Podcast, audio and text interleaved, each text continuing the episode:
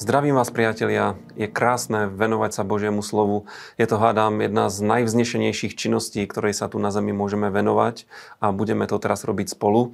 E, dnes sme si čítali e, prvých 12 veršov 76. žalmu. Čítali sme si z 13. a 14. kapitoly skutkov Apoštolov a zo 7. a 8. kapitoly prvej knihy kráľov. Poďme sa pozrieť na náš 76. žalm. Autorom tohto žalmu je Azaf a je to žalm o Božom víťazstve, o absolútnom triumfe hospodina a v tomto texte nachádzame jeden veľmi zaujímavý verš, ktorý by som vám rád teraz prečítal. Asaf hovorí, áno, teba musí chváliť aj hnev človeka a zvyšok hnevu spútaš. Je to veľmi zaujímavé. Predstavte si, že aj náš hnev, a hnev patrí k životu. E, písmo nezakazuje nám hnevať sa. Hovorí, hnevajte sa, ale nehrešte, riešte svoj hnev. Ale tu Azab hovorí, že, že aj náš hnev by mal chváliť hospodina. Že aj v našom hneve by sme si mali zachovať ten postoj úcty, vďačnosti a chvály k pánovi. A je veľmi zaujímavé, že v tej druhej časti toho verša hovorí, že zvyšok toho hnevu spútaš.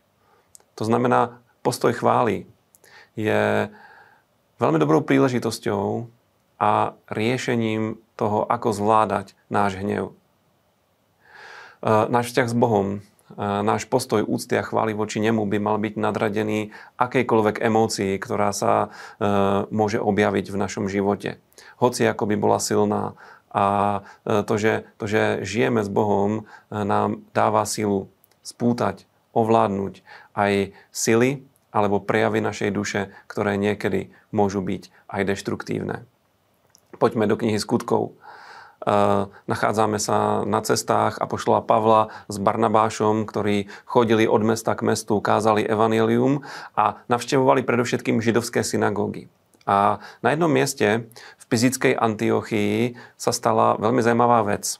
Obrátil sa významný počet židov a, a bolo tam prebudenie, no zároveň um, väčšina z týchto židov sa veľmi rázne postavila proti Pavlovi, proti Barnabášovi, proti ich službe a otvorene sa im protivili.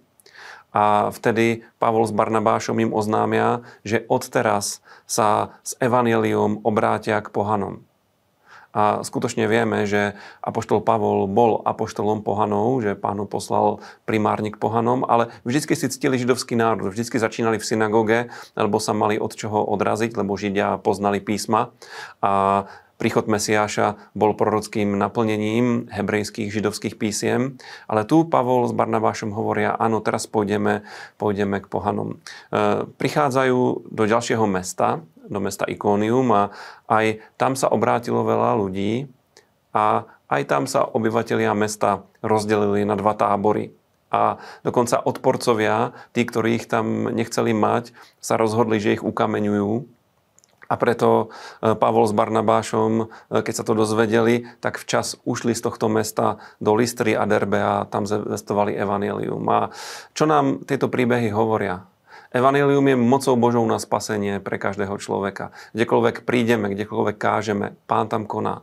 No zároveň sa deje aj to, že Evangelium sa prejavuje ako ten meč, ktorý rozdeľuje ľudí a že vzniká odpor voči tej radikálnej, jednoznačnej zvesti o spasení. A musíme s tým rátať. A e, to, čo Pavol s Barnabášom zažívali, to nebol e, útek pred, pred prenasledovaním, ale bolo to kázanie, ktoré donieslo ovocie, ale vyvolalo aj odpor a oni sa s tým odporom museli nejakým spôsobom vysporiadať a nikdy sa ne, nevysporiadali tak, že by to vzdali, ale vždy sa rozhodli ísť ďalej a kázať ďalším ľuďom. Buďme ako Barnabáš a Pavol.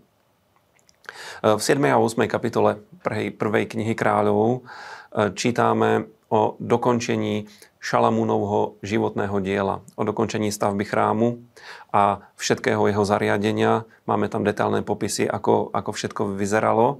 A dočítame sa aj o slávnostnej udalosti, kedy bola uh, truhla zmluvy, tá, tá archa Božia, prenesená z Dávidovho mesta, uh, zo Sionu, do, do chrámu.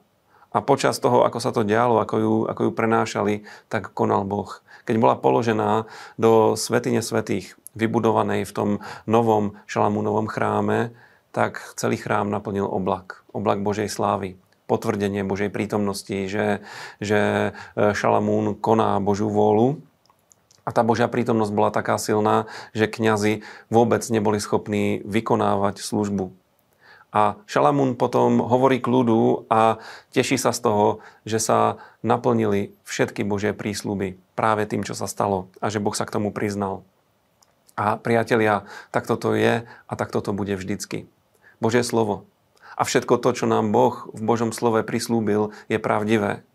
A my sa môžeme spolahnúť na to, že sa to naplní a môžeme sa z toho tešiť a v našich životoch veľakrát uvidíme, ako sa tieto veci plňa. A nech sa naplňa mnohé Bože zaslúbenia vo vašich životoch aj dnes. Buďte požehnaní, zdieľajte nás, lajkujte nás a čítajte Božie slovo.